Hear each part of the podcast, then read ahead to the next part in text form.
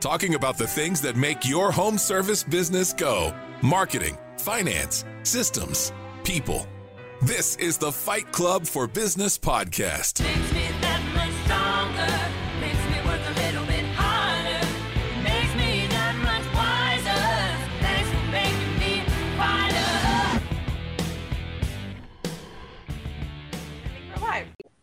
And one. I'm sorry, I can't. Oh, wait, I'm sorry, Megs. Hi. Happy Tuesday, everybody, and welcome to Fight Club. Let's go. Good morning. Happy Hi, good morning. Tuesday. Okay. This happens so often where we're like, but but wait, and then nope, we're gone. We're live. Well, I didn't even see Tay, so I'm glad Tay made it. I was like, but we're what? I am here. She's Yes. here. I was late. I Oh. forgot to let the dogs out, and they were uh, chomping at the bit, so I didn't want them barking the whole show.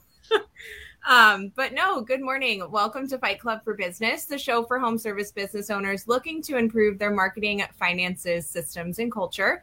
We're a team of self employed industry experts, and this week we get to be joined by the one and only Matt Clark. Thank you so much for joining us, Matt. It is my pleasure to hang out with you rock stars. So awesome to have me. Thank you so much. Thank you. We're super excited to have you. Um, for those listeners that may not know you or know about you, could you just give them a brief rundown of yourself and kind of your background? I will. I, I I'll give you this short and quick. Um, okay. So 35 years ago, no. So uh, I am a third generation blue collar guy. Grew up working in a family business. I get it. Don't work, don't get paid, no paid vacation. Uh, fast forward that my journeys my journeys took me through college, and then ultimately I ended up going to work in NASCAR for 15 years, building high performance pit crews for drivers Jeff Gordon, Jimmie Johnson. Prior to that, I had started a small cleaning company that went on pause as, as I did this 15 year stint when that was over and they said we're not going to have you back at fox sports tv um, you're a middle-aged white guy and we've got plenty of you so we don't need you. So again no knocks right? It was, it was a great tra- transition. I came back to the cleaning industry and i got connected with brandon vaughn became a conquer coach. I also coach and speak outside of conquer.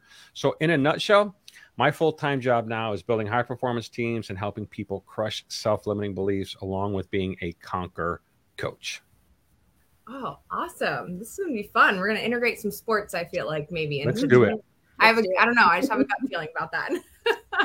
well, thank you so much, Matt. And for those new listeners or returning listeners, my name is Taylor Maroney. I co-own a power washing company and paver sealing company in South Florida with my husband. And my background is in marketing. That's where I really found my passion to help business owners understand what those crazy numbers mean when they come to you from your marketing company and kind of break that down a little bit easier so you can digest it and understand it and then make better decisions based upon that. So, super excited to be with you guys today and happy Tuesday and welcome back to Fight Club. Yay! Welcome to Fight Club. I did something to my computer, so I can't actually see you. So if I disappear, I'm sorry. I'll come back. Uh, but my name is Megan Likes, and I'm the founder of Bookkeeping Academy Online. I educate and empower small business owners to know their numbers so they can live more financially rewarding lives. I'm also the owner of Likes Accounting Company, a full service accounting firm where you can outsource all those nasty bookkeeping tasks, actually get a budget, have a bookkeeper hold you accountable to that budget, and use those numbers to make better decisions faster in your business. I am the CEO of Jeff Likes Clean Windows and Gutters here in Northern California, a company that I started with my husband Jeff, and a whole bunch of other things, but we try to keep it to the top three. And I'm really happy to be back this week, even though I I I'm still recovering from New Orleans. I don't know how Martha, event organizer extraordinaire, is like she's rocking it today. But man, that that was a fun one, a really fun trip. Hey there, Matt. I'm Michelle Myers, co owner of Pink Collars, and we put remote admin rock stars in your business. And then I'm also the proud co owner of a Wise Coatings location in Loudoun County. And my husband and I are having a lot of fun working with Brandon on that. I am thrilled to see you. And not only do we share a lot of things in common, we might share a husband in common with cigars, but we'll talk about that later. Um, welcome to Fight Club. I'm so glad you're here. thanks All right, and rounding it out, I'm Martha Woodward. I am the co founder of Quality Driven Software. And yes, we just had a big conference last week coming back from that. Um, and I just help people build happier workplaces. So, welcome to Fight Club, Matt. And Tay is going to get you started in all things marketing. Let's go. Let's get I it on. Ding, ding, ding. out begins. Let's go. No. Um, so Matt, I do want to talk about you talked about building performance driven teams, but I feel like performance driven marketing is something that people really do want to have for their business. I talked a little bit about this last week and kind of different ways to get started. Um, but since you are a Conquer coach, you do have the opportunity to really get to look at business owners from a higher level and look at their companies from a higher level and do that evaluation with them hand in hand. So when you are looking at a business and working with a, um, a business owner, I should say, what's kind of the first step in taking a look at their marketing and really starting to analyze whether that is actually performing at a high level for that company? I, tell you what, um, I like to look at number one is the data right? Are we actually even tracking the data? Because we, you know, we go through a marketing ROI, we have some forms that we fill out, we work with folks to look at the ROI, what they're spending. But I try to backtrack it and it's like, is this data legit? So that's where we dive in. And listen, these are seven figure companies, some of these folks that have built phenomenal uh, companies, bootstrapped it, were able to build a strong company by feel and not really knowing like hey i think i'm going to drop some cards here i'm going to spend on some seo and adwords here but then we really try to get granular and looking at the data to see what's paying off. Because again as the season changes things are seasonal buying patterns we can't just simply do the same thing every month. We have to take a, a deep dive at it. And the next tool we use is, is a marketing calendar. Because those are two things right? Is the data right? And then are we actually following through on what we think we need to do? Because a lot of business owners I work with kind of intuitively know now is the time for me to drop X or to do Y or to spend here. But I like to try to get that on a calendar for them. So it's like, okay, put it in their reminders. Let's get the cards made. Let's get them sent out, and then we stay on track. So those are the two things that I focus on when we're, when we're doing a deep dive on on their marketing. I like this. And it's actually funny you bring this up. We actually had an admin in our community last night drop a question and um, she was asking about how she can track her um, kind of her day-to-day workload what she's doing call volume wise and marketing in my opinion has a very large impact on that. So do you believe that you know our admins or office assistants have a role in kind of tracking that data? And if so what kind of ways do you kind of help them kind of navigate that side of it or help the business owner tell them how to navigate it? Yeah, absolutely. I think in all four of your areas here, every person in the company has a responsibility to do their part, you know, whether it's money, people, systems, or, or marketing. And I, I would say this some type of call tracker. I know that most CRMs are able to pull out data, excuse me, but sometimes it's easier to have a quick call tracker available so someone can have the drop down lead sources, et cetera, particularly smaller businesses that aren't quite like utilizing their CRM.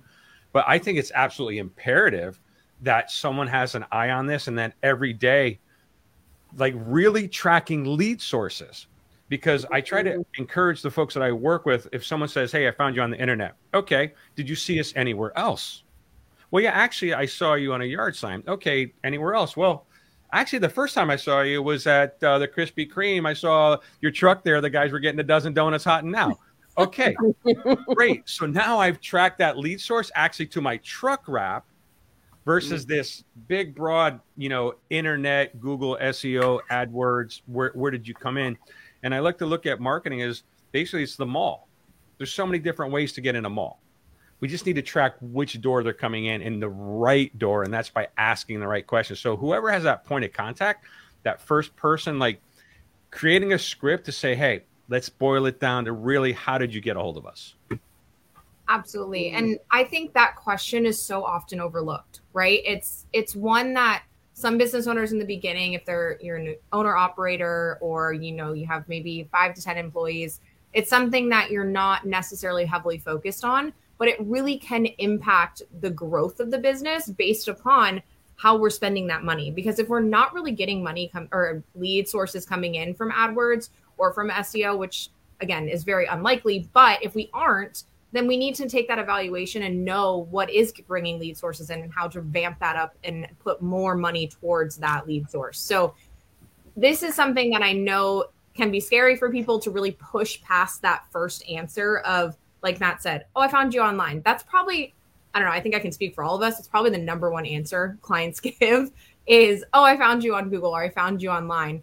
And sometimes, even with CallRail and some of the call tracking systems, they'll give you that immediate lead source, but they won't necessarily go deeper like Matt just did. He went deeper and asked those next questions. You know, well, anywhere, where, where else did you may have seen us? Where was it? You know, maybe it, we would have never known that it was a Krispy Kreme donut if we didn't ask two more times.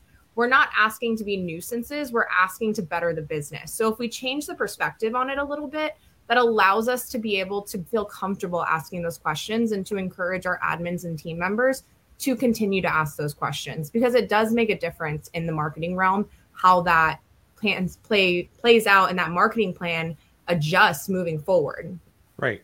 And this is how it ties to culture. And I don't want to get ahead to, to Martha because I'm a big culture geek. But Go again, ahead. what's our customer experience, right? So when someone calls us, hops on the phone, like what is what is our script? How do we get to it? And it's very conversational. Oh, and by the way, did you hear about us anywhere else? Did you see us anywhere else? Oh, well, yeah.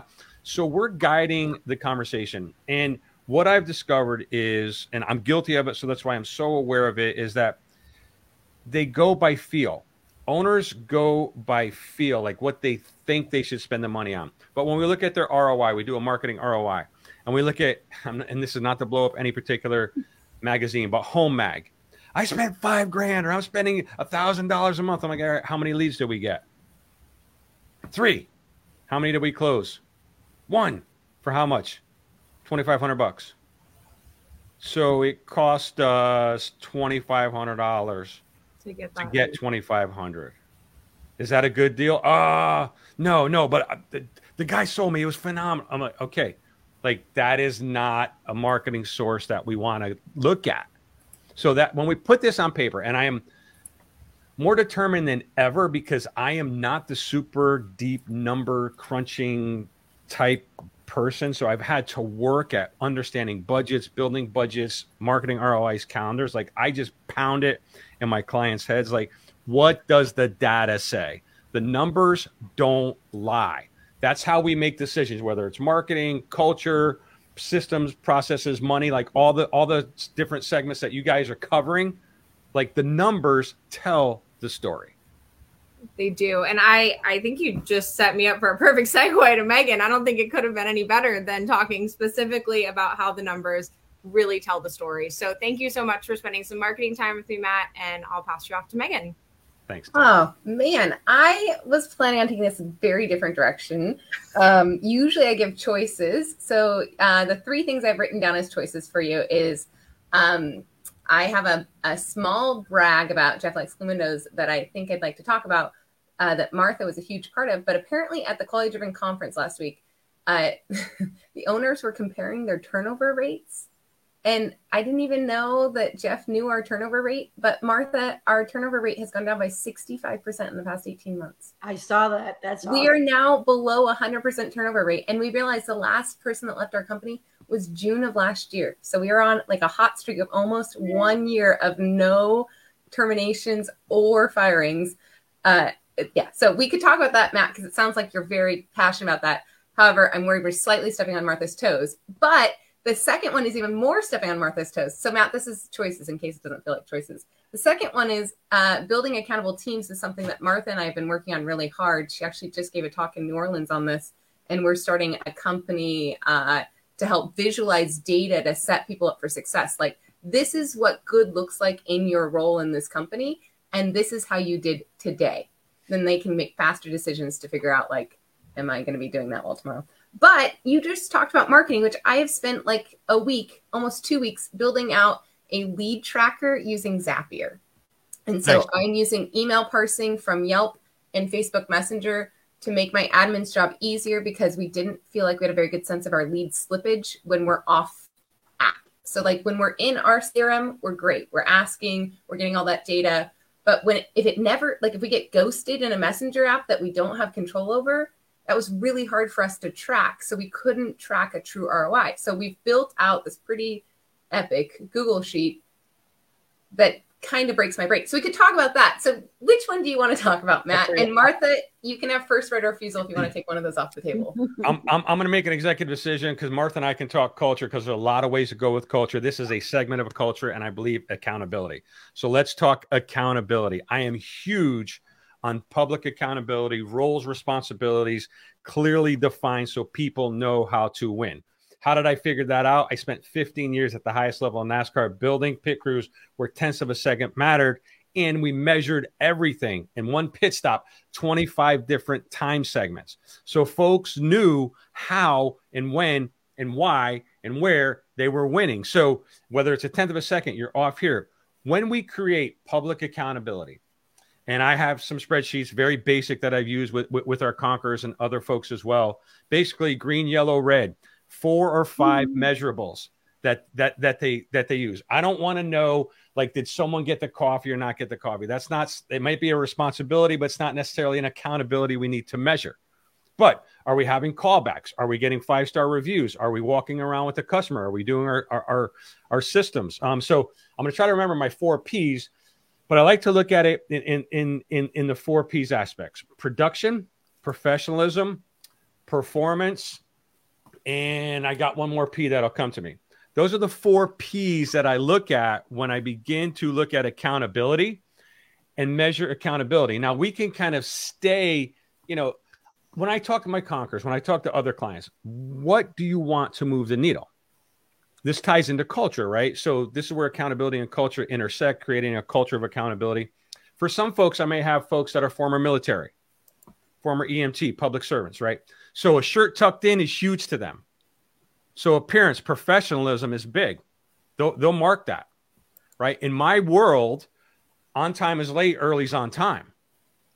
So, you know, again, were they on time? Were they on late? For other folks, again, and I want to, I don't want to stereotype, but maybe there's a little bit more West Coast mentality. Like, look, shirts untucked, flat, flat brim. We're cool, like laid back. Then I'm gonna have other folks that are super high and tight, right? They want their hair tight, no tats you create the culture that you want, right? It's culture by design or culture by default. But when you go to public accountability, everyone, like all the techs, have the same accountabilities. Now, your lead tech might have one or two more, right? Because their responsibility is to inspect the thing because what gets measured gets improved. And then what's made public and measured gets improved even more. So that's why for me, public accountability allows us to see on a dashboard, on a spreadsheet, somewhere like, wow, okay, Jane's not doing so great. Jill's doing phenomenal. Matt, you know, and then I can have a, a quick conversations of like, hey, you've got two reds here in the first two weeks of the month. We need to talk about why you're not doing the process or the system or the thing that we're trying to measure. So for me, accountability is huge because in my former world, we lived and died literally and figuratively by the checklist. On the sides of our cars were four or five pages of printed out checklists that every single person on the team was responsible for initialing to make sure that driver safety, this nut and bolt was tight, this was done on the car. Because if it wasn't done, two things could happen obviously, poor performance and loss of life. So that's why I'm super passionate and I've seen it work. So that's why I push my folks, and it's not easy. Like, well, I, I- feel like go ahead, I Megan. feel like there are some parts of it that are easy. And what I've learned now that I've been going down this path pretty persistently is that keeping it simple is the hard Mhm. part, right? Like we could actually track everything, but should we? And if No. we do, does anybody care? So keeping it to those four or five per position, I think is huge. The other thing that I've really struggled with, um, but I think is where the secret sauce is, is like how do we connect a CEO's vision and goal and that original budget? Like, let's say, okay, I'm going to break the million dollar barrier this year. Or at QDS last week, we talked a lot about breaking the eight figure barrier. And I mean, the buzz around the room was so cool. Like, I have never seen so many like inspired business owners be like, I'm gonna go crush that eight figure mark and we're gonna be the first. Like it was almost a race. Like who's gonna have the first eight figure company in the room, right? And so when you want when you have that like vision, because that's your role as CEO, how do you translate that down to that lead tech accountability and that tech accountability? And like how do you decide how important is punctuality and and professionalism to that, right? And so that's been really fun. Do you have any tricks of how you've translated like from the tech accountabilities back up to the the CEO goal for the year or Yeah, to the I've- five year goal? Yeah. So transformational leaders cast vision. So there has to be vision casting within the company. What's important, right? So what are what is important to the founder? So if it moves the needle and it's important to the founder, that becomes part of our inner dialogue. It become and again, this is a whole different topic, but I am passionate about core values because core values are the fuel to culture core values are what you measure everything against. So when you establish your core values, they're directly related to your accountabilities, they're directly related to your mission. So I love building out core values because then when you have core values and you have accountability, these are all direct reflections of what the owner, what the management team, the leadership team wants the company to be. And this is how I define culture the personality of your company. So I want to bring that person, this company, right? I want to bring it alive. What are the traits and personalities? So then I begin to say, how do I want to build this? Do I want it to build like, hey, like being on time, professionalism, church tucked in, customer experience, the happiness factor, whatever you want your company to be, you as a CEO get to build that. So that's how you tie that all in. There has to be a very clear directive and a a almost a dynamic feel within the company of what the founder originally wanted this company to be. Because you hear this in a lot of companies when there's mergers acquisitions we lost who we were. Because we lost that sense of hey this is the original mission of the company. Now when that happens it's up to the new management team new leadership team to cast new vision and create a compelling vision where people are like you know what? I want to be on that team I love that. So I'm going to pause you and take you a slightly different direction because I feel like Let's this go. has been the theme of my week and the theme of a couple of people who have reached out to me this week. Um, so I'm uh, anybody in spring mode. I'm training. Like just went through a big round of hiring. So we had three new starts yesterday at uh, Jeff Likes Clean Windows, and um, my husband and I aren't involved in the hiring or the training or the onboarding for any of our companies anymore. Like there's somebody else that does that. Good And uh, Tommy Mello finished his book Elevate. Uh, it it was a really good book, and it talks about building teams where everybody wins. And he talked about the importance of like casting that vision, even as there are levels of separation between you and the people that work for you. Oh, look, Michelle's got her sitting right there.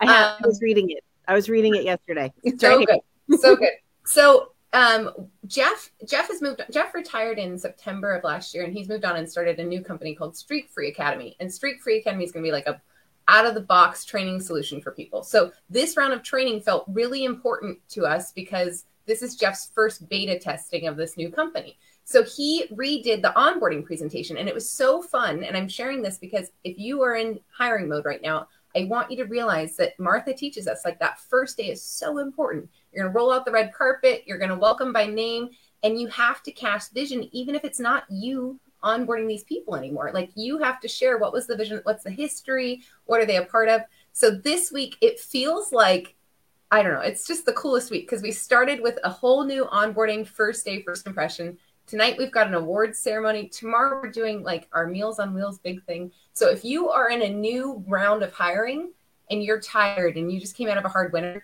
like this is your inspirational story to do what Matt just said and keep up that hype. Keep up that working on this. Um, to be able to make sure that like, we're keeping up the energy because that those first 30 to 90 days, Matt, of setting the like this is what good looks like. We're going to train you for good. Like we're going to set you for success is so huge. Any thoughts about that?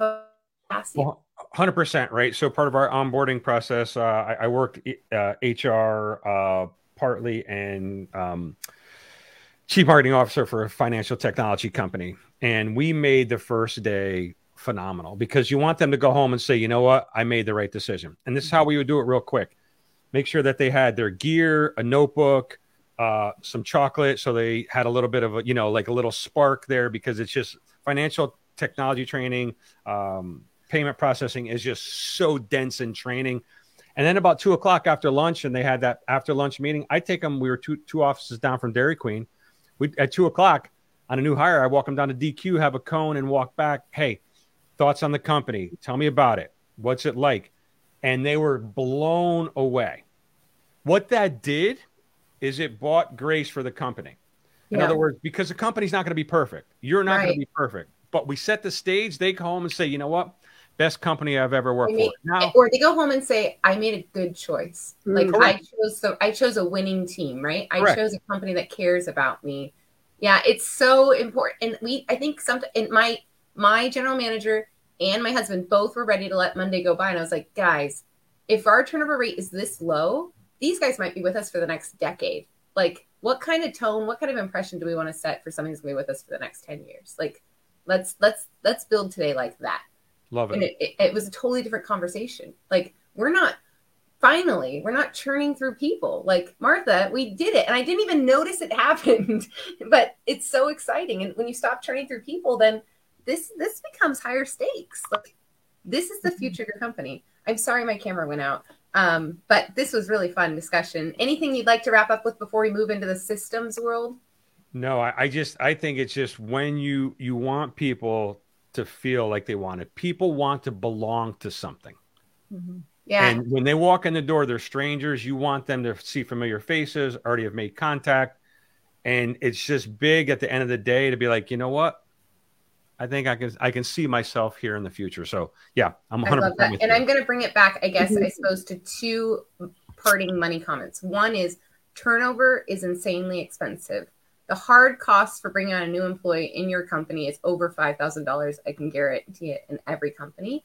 The actual cost of lost production of bringing on a new hire in your company is probably about three months' wages. So the better we can set them up for success in the beginning, the better. And then in that book, Tommy Mello talks about the difference between a $300,000 a year performer and a million dollar performer.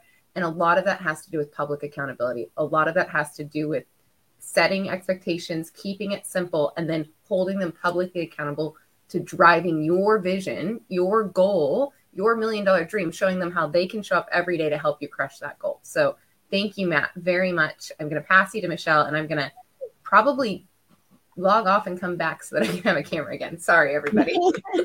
okay, great. hey there, buddy. Hey, Michelle. Can you Okay. tell we have a little bit of inside connection, Michelle and I? We go way back. one, Just a teeny one. I am so thankful for you to be here. Um, talk to me because this is something that's top of mind for me recently. So I'm going to be totally self-serving. Talk to me about casting vision all the way through the entire company.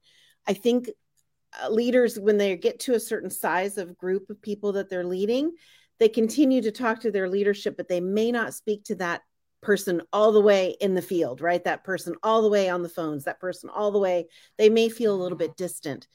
Tell me how you you help business owners continually cast vision with their entire company. Are there any tools or systems out there you're seeing? Well, I, I think it has to be number one, you have to have a clear, articulatable vision, right? And mission. Like it cannot be so long and drawn out that you can't articulate it. What is our thing? What are we about? What do we do? What do we want people to know about who we are? Again, I tie it back to core values. Yeah. Within our core values, that is the DNA. We can Mhm. begin to refer and lean into our core values as we have conversation about performance. We have conversation about growth in the company and we're using those the mission statement we're using those core values we're wrapping them up in our weekly meetings we are when we when we have team meetings we are leading with core values with our mission we never let them die when i ask when i ask business owners hey do you have core values and they're like um hang on let me there's some i'm like you can't nail your core values off the top of your head, you do not have core values. It's the same thing with your mission statement. What is it? What is your goal? What is your bigger purpose? And that starts day one. And we have to live that out. And as the leader, the owner, the CEO, you have to be intentional with your leadership team to challenge them to live out, to preach, to be the um, sirens of your mission and reinforcing that like hey that was a great job in that meeting I, I overheard you talking about our mission or our core values like we need to continue to do that because when people are reinforced and you hear like good job they're gonna be like you know what i'm gonna continue to do that Yeah. I love that. I and uh, back to what I, Taylor was talking about, you know, in talking about your marketing efforts, your core values can actually tie into your marketing too, can't they? I mean, have you seen that work well outside of the business as well as inside of the business? Yes. So when we when I work with with clients building out their core values, we we we build them so for our internal customers and external customers, right? Internal customers being what? Our team members. Yep. And we need to market to them as well. Our external clients, customers, we know what they are. Not every core value is for an external client sometimes. Yeah. But yes, we can leverage and use those core values within the company to guide discussions, to, to, to guide behavior, to guide accountabilities. They become the fabric, the measure, Mhm. the standard by which we view everything. So, yeah, absolutely. Okay. I'm fired up about this. This makes me happy. Okay. For those of you who were thinking about core values and doing a mission and all of that, where can a new business owner start? This feels like it's a mountain to climb, right? Yeah. You know of any tools or books or systems because that's my jam out there that that they could start with if they're a new listener, a new business owner. Yeah. So uh, again, we have within Conquer some basic forms, some guided forms, but it, it's universal. Um, I believe uh, in Wickman's traction, Mhm. um, I believe there's a good kind of outline and framework that you you can follow, but it's this simple, right? Start with this is how I like to set it up real quickly. Think of your company. If you were going to bring your company, right, it personify your company Mhm. what traits would you want that company to be when they walk to the door to meet your potential client when they met your internal new hire what are those traits what are the things that you want them to feel sense and begin to write all those things down write all the traits behaviors that are important to you you know uh, professionalism on uh, uh, being on time um, Hmm. integrity write a huge list Yeah.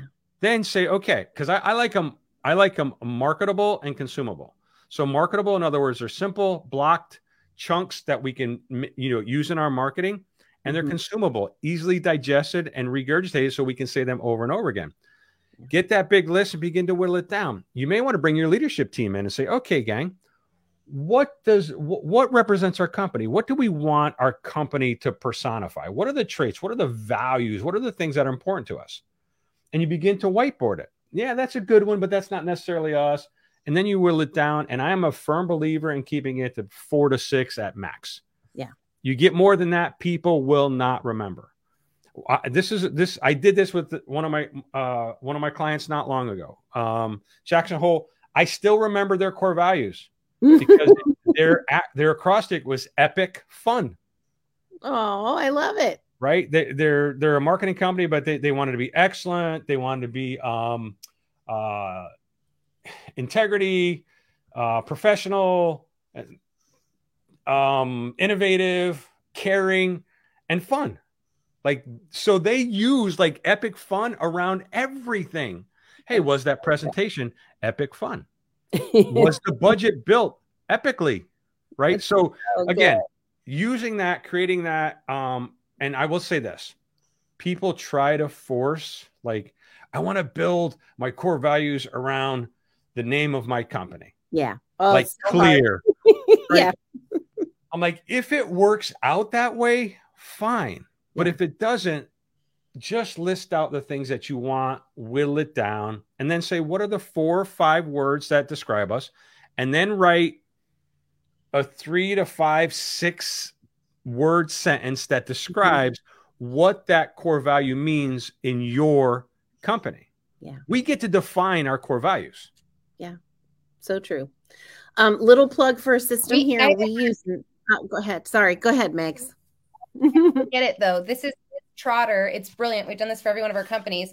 These are called um, Cleaning Business Builder Core Value Cards, and you can do them with your team. And she has a little game, and they're like six different versions of the game that you can play with your team, and they basically have like 52 core values. And um, I think Tommy actually made a set for A1 as well. And you can go through and like figure out what do you what do we care about what's important to us Right. and you can pass it and it's it's a really fun way to start bringing these into your culture because i love what matt said it's got it you know if you don't know what they are you're they're not they're not your core values right there's an absence of core values so i'll And drop a link to this link sells these decks of cards and I like that. Super. And I like involving the team because they have mm-hmm. buy in. Yeah. I don't like it when leaders like, I made all the core values and this is what we're going to be. Like, let's do this collaboratively. And they're like, um, I, I had input in those core values. So good. And you can use it in hiring. Um, so there's one hire for core values. You can have your list of knockouts. So when you're in an interview, you can pass the deck of cards and you can ask a potential candidate to choose their core values. And if like one of them's on your don't hire list or one of them's on your definitely hire list, like you can Hmm. use it as Yeah. an interaction in your interviews too. So I love that. super cool. Sorry, sorry to interrupt, but very cool okay, deck of cards.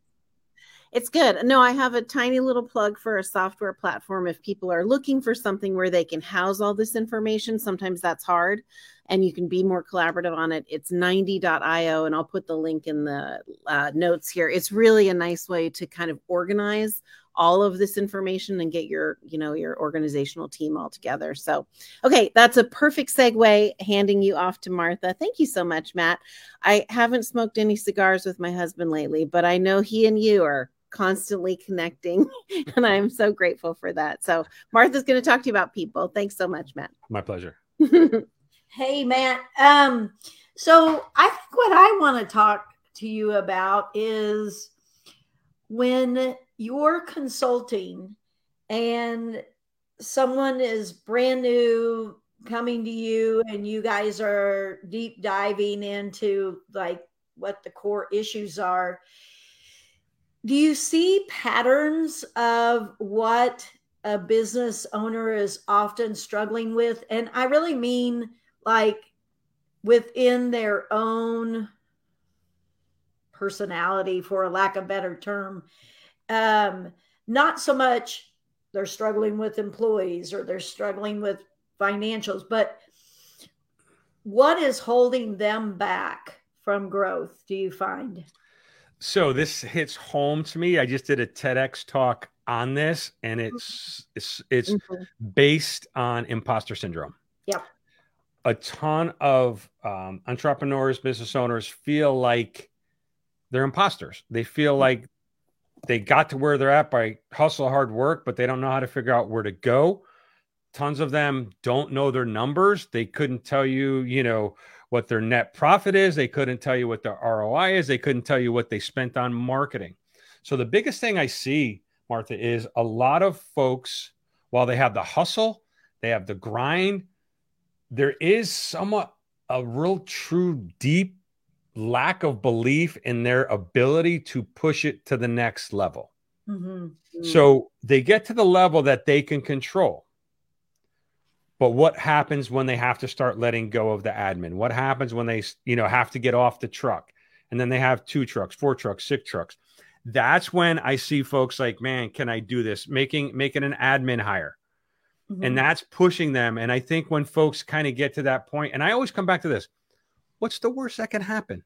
There are two things. You're not committed to this thing for life. If you look at a 40, 50, 60,000 dollar salary, that's paid on a weekly basis. If it doesn't work out, you're out three weeks salary. You're not out a $60,000 lump. All hell breaks loose. You get back on the truck yourself and you're going to provide for your family.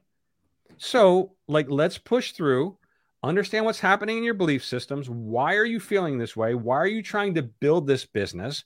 Get to their why and then help them get to that next level of belief in themselves and provide them the systems, the tools, and the insights. When folks actually start to look at their budgets, start to look at their P&L, they're like, "Oh, it's it's it's not as bad as I thought. It's this big crazy budget thing is like I actually like it now."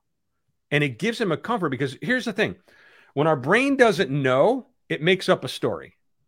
When you mm-hmm. know what the deal is, like, okay, we're in trouble financially. Let's figure out how do we get out of it. But if you think you're in trouble, then you create these stories like there's a big bad boogeyman underneath the bed, like I'm going to lose everything. And it's like, no, we're just running a little bit tight this month. So I think it's really the mindset, Martha, that really, I think, helps people push through to the next level. And I see that come up a lot. Yeah. Yeah. So, um, what I hear you saying is with imposter syndrome, really what you do is help them break it down where it's not such a big, scary thing and smaller steps on how to move forward. Correct. Just and again, we're this is a you know how you guys have your fight club set up, right? We my first thing is dive in the financials. Mhm. Like we got to understand like the financials. Like what does the business look like? People have never even looked at, at a P and L and don't understand like what net profit is or what their cogs are or anything. Then they get that confidence. It's like, oh, I understand my numbers. Okay, now we got to dive into the marketing. What are we spending? How are we spending it? Then I get the confidence. All along, it's like, okay, what is the culture we're trying to build? And then it's like, what are the systems that we need to build in each one of these areas to give us the confidence that we can lean on them and understand what's happening in our business? Yeah, and I sometimes wonder if like our organizations, our associations are fairly tight knit, and I sometimes wonder if that feeds into that imposter syndrome, in that you see these successful uh, people who seem to have it all going on, and um, I- just wonder if that feeds into like when you go to conferences and those kind of things, as far as if there's that subconscious thing about, uh, yeah, I don't have it all together like they do, and they're at this level, and um, that comparison thing. It's a good thing, and I think it can be a bad thing.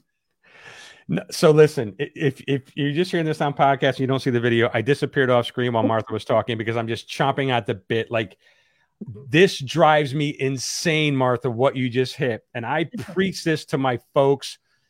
I want you to build the business that you want to build, not the business someone else wants to build for you.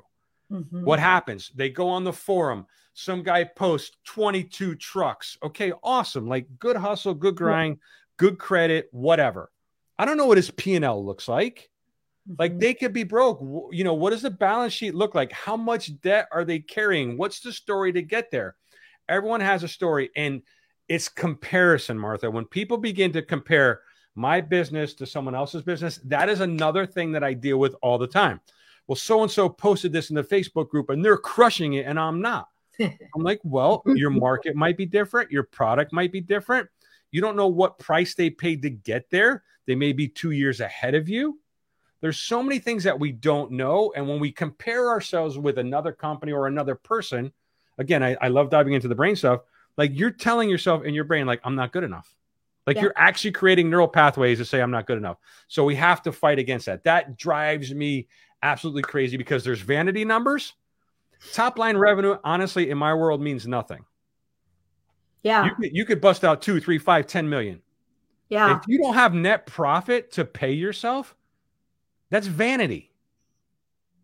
Okay, I'm off. I'm off. I'm off the stump. Let me settle down. here. well I, i'm not because uh, I, think, I think that too we forget the why i mean like for me my why was a lot about freedom and not as much about the profit i mean certainly that matters but uh time freedom was big for me. And so when you're comparing yourself, your business to these shiny, shiny people out there in the internet, um, their why and your why may not even be the same. Hundred percent. So, so I'm not a success hater. I know a number of these folks that have built strong seven-figure companies. I love them. I know them. They've done it right. Like post all the pictures. Like I want you to post 50 trucks, multi locations. That's not what I'm Mhm. talking about. I'm talking about the folks that are just faking it because they can't make it. True Mhm. story. I got on a call with a client. She starts crying. I'm like, what's up? And we've shed a lot of tears. Uh, Michelle knows who this person is. We shed a lot of tears. She's overcome a lot of adversity running her business after her husband passed away. She, she got on a call one day. She says, I'm content where I'm at and I feel like I'm a failure. Mm, I'm like, wait a second. We've got a dichotomy right here. Like these things are incongruent Right. Mhm. right? She's a mom. She's like, I want to be for here for my child who's six. My business is solid. I'm making the money that I want to make. And I'm like, you have achieved and arrived where you want to be. You've built the business you want to build. And she was fighting this urge to say, you know, hey, other folks are doing so much more and so many more crews, and I don't feel worthy. And I had to disarm her and reframe and say, you are doing exactly what you're called to do, and that's to be a mom. And again, let me say this congrats and props and love and support to all you CEO moms out there who are CEOs of the home as well as the CEOs of your business. Like you are, you have two full time CEO jobs. Most guys don't have that. So props to the ladies out there who are fighting through every week to be the CEO of two businesses, not just one. So back back to the story. Anyway, I, I had to tell her, listen, it's okay. Let's build the business that you want to build. And she's building a lifestyle business. Let me say this. This might sound heretical or whatever. Gang, it's okay if you don't build a seven figure business. Not everyone is on the track to build a seven figure business. Matt, what are you talking about? You're all about scale, and um, I, I get it. But here's the thing people might find that sweet spot depending on their industry. And I'll use the cleaners because I'm very familiar with that. That sweet spot of 700, 800K for, you know, two trucks, four crews, I mean, four, four folks, high net profit, system's pretty, pretty in check. They're not spending a ton of time in the business and that's may that that may be the business that they want. I want to help them build that. Someone may come and say, "I want multi locations and be a, a ten figure business." Well, then let's go that direction.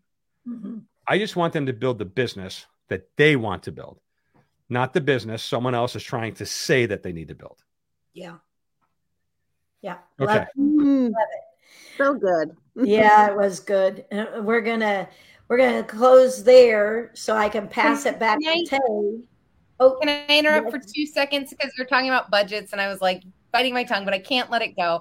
Matt, what I find so helpful for people who have this mindset issue or have this fear or are trying to keep up with the Joneses is they don't they say they tell themselves the story that they're bad at math or that they're bad at money or that they're undeserving of money or that they're you know they're just the next big sale away from riding the ship. I, I feel like in business we hear that every day all day.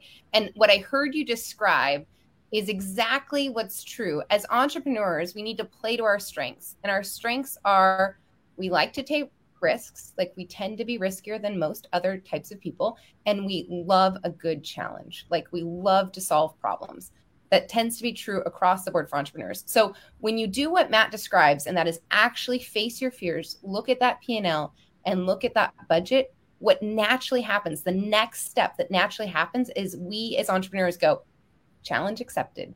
I can fix this problem. But if we refuse to look at it, like if we keep our head in the sands, then it just gets worse and worse and worse. So I loved what you said, but I wanted to just bring back the nature part of that is that you have it in you, whether you're good at math or not, whether you're good at accounting or not, whether you're good at P&L or not, you have it in you to solve your own problems. You just have to have the, the courage to face them. So I, Here- that was really, really I love it. So sorry to interrupt, but here's here's what has helped me overcome some of my limiting beliefs.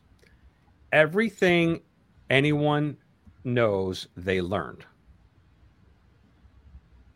Everything is learnable. Quick story, and then we can bounce. I had I had someone that I was working with for almost three years, like build a budget, build a budget, yeah, yeah, yeah, build a budget, build a budget, yeah, yeah, and just could not like get through like we got to build a budget, got to build a budget. Like I was hammering him. So finally, his company took a turn where he had to make the shift because they're leaning on him to be the C- CFO now, and he had to know it. So we went through. I went through the budget. I built it with him, and when it was done, he said, "You know, it wasn't that big a deal at all." I'm like, "I know."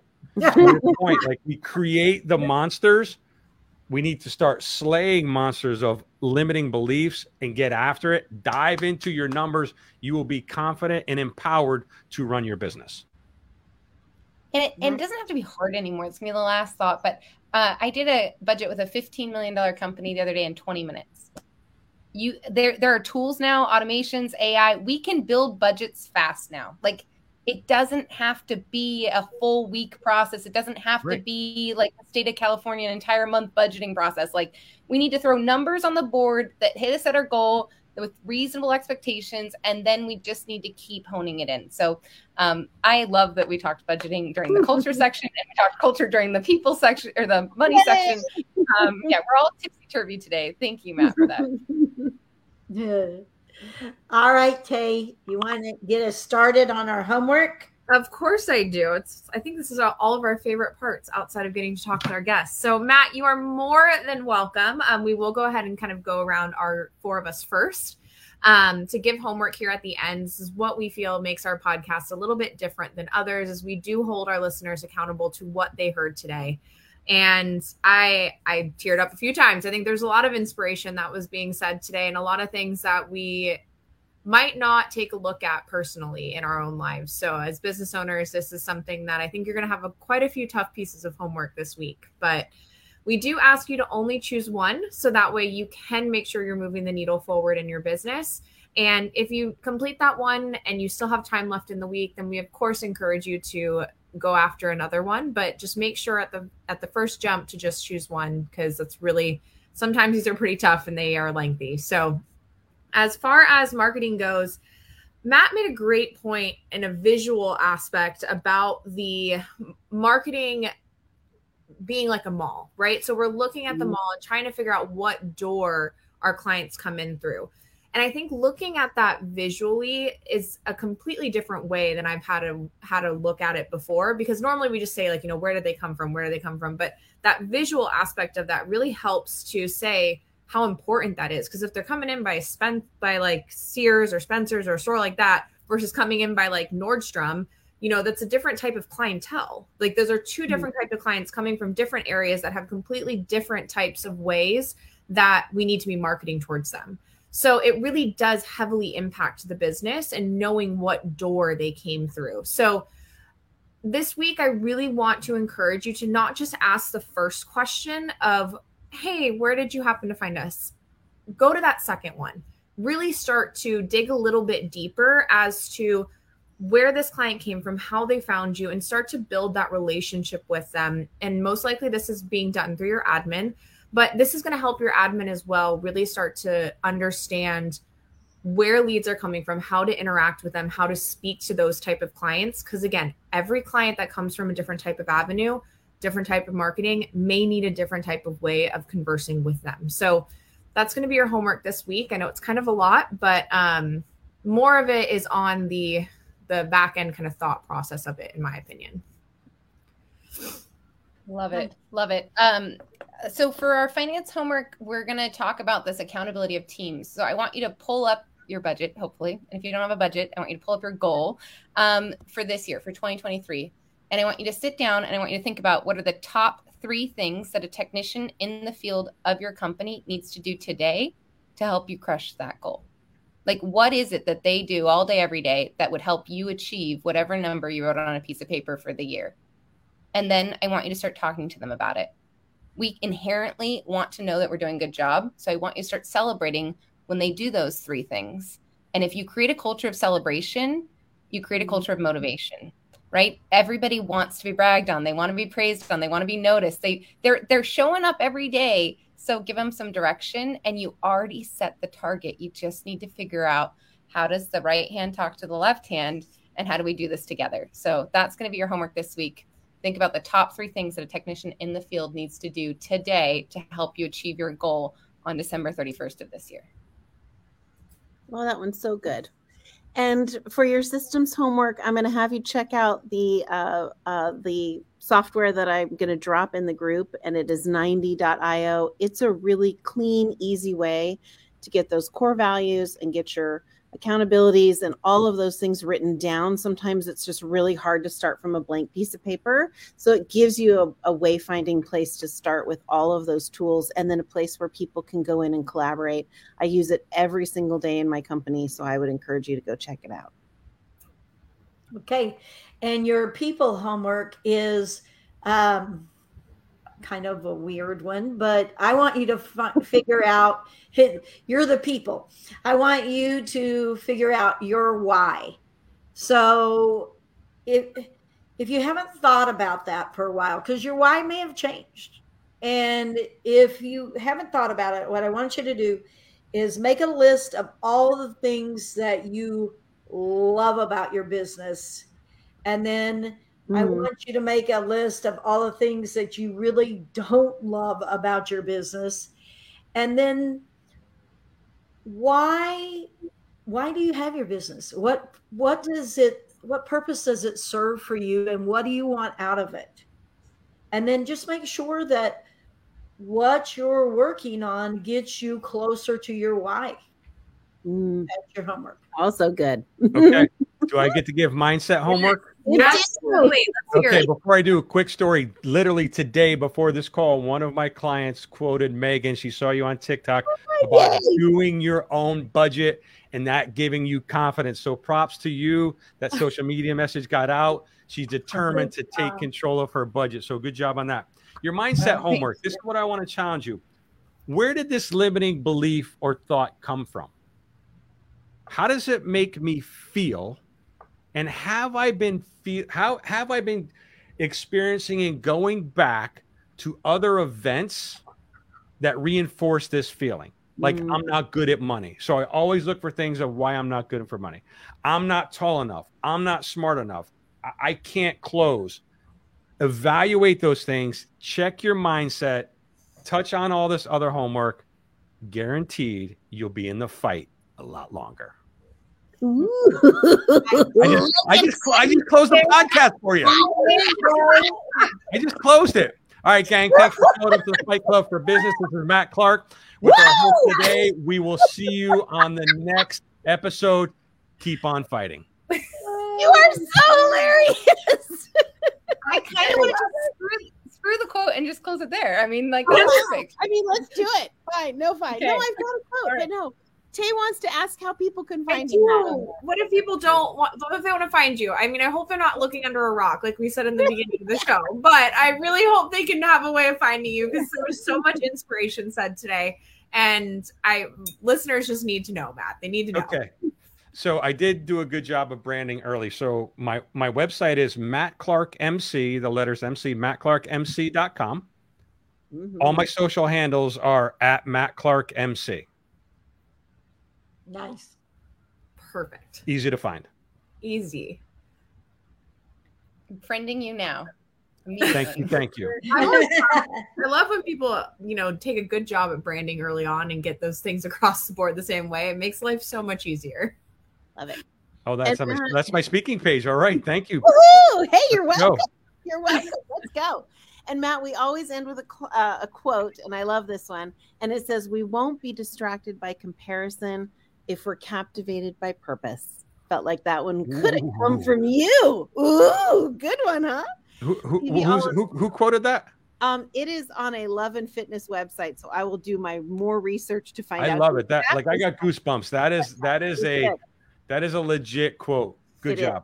Job. We won't be distracted by comparison if we're captivated by purpose. It Mm. was so fun to have you here. I am so grateful for your friendship, your kindness, and all the things you've spoken into my life personally. Thank you so much for being you and for joining us today. I am so grateful. Everybody have a great day out there. Well, and let him close it out one more time because that was so No, good. you- We get it. Wrap it. It Yeah, so All right, entrepreneurs, thank you for joining this edition of Fight Club for Business. You have been hanging with the rock stars of the Fight Club. Stay in the fight, keep fighting. It is worth it at the end. Talk soon. See you on the next episode. Bye, everybody. Bye. Go Bye. fight. Go fight. See you, everybody. Fight Club for Business. Join our Facebook group where we have weekly homework, accountabilities, and an awesome community to help you fight for your business. Facebook.com slash Fight Club for, as in the number four, business. Fight Club for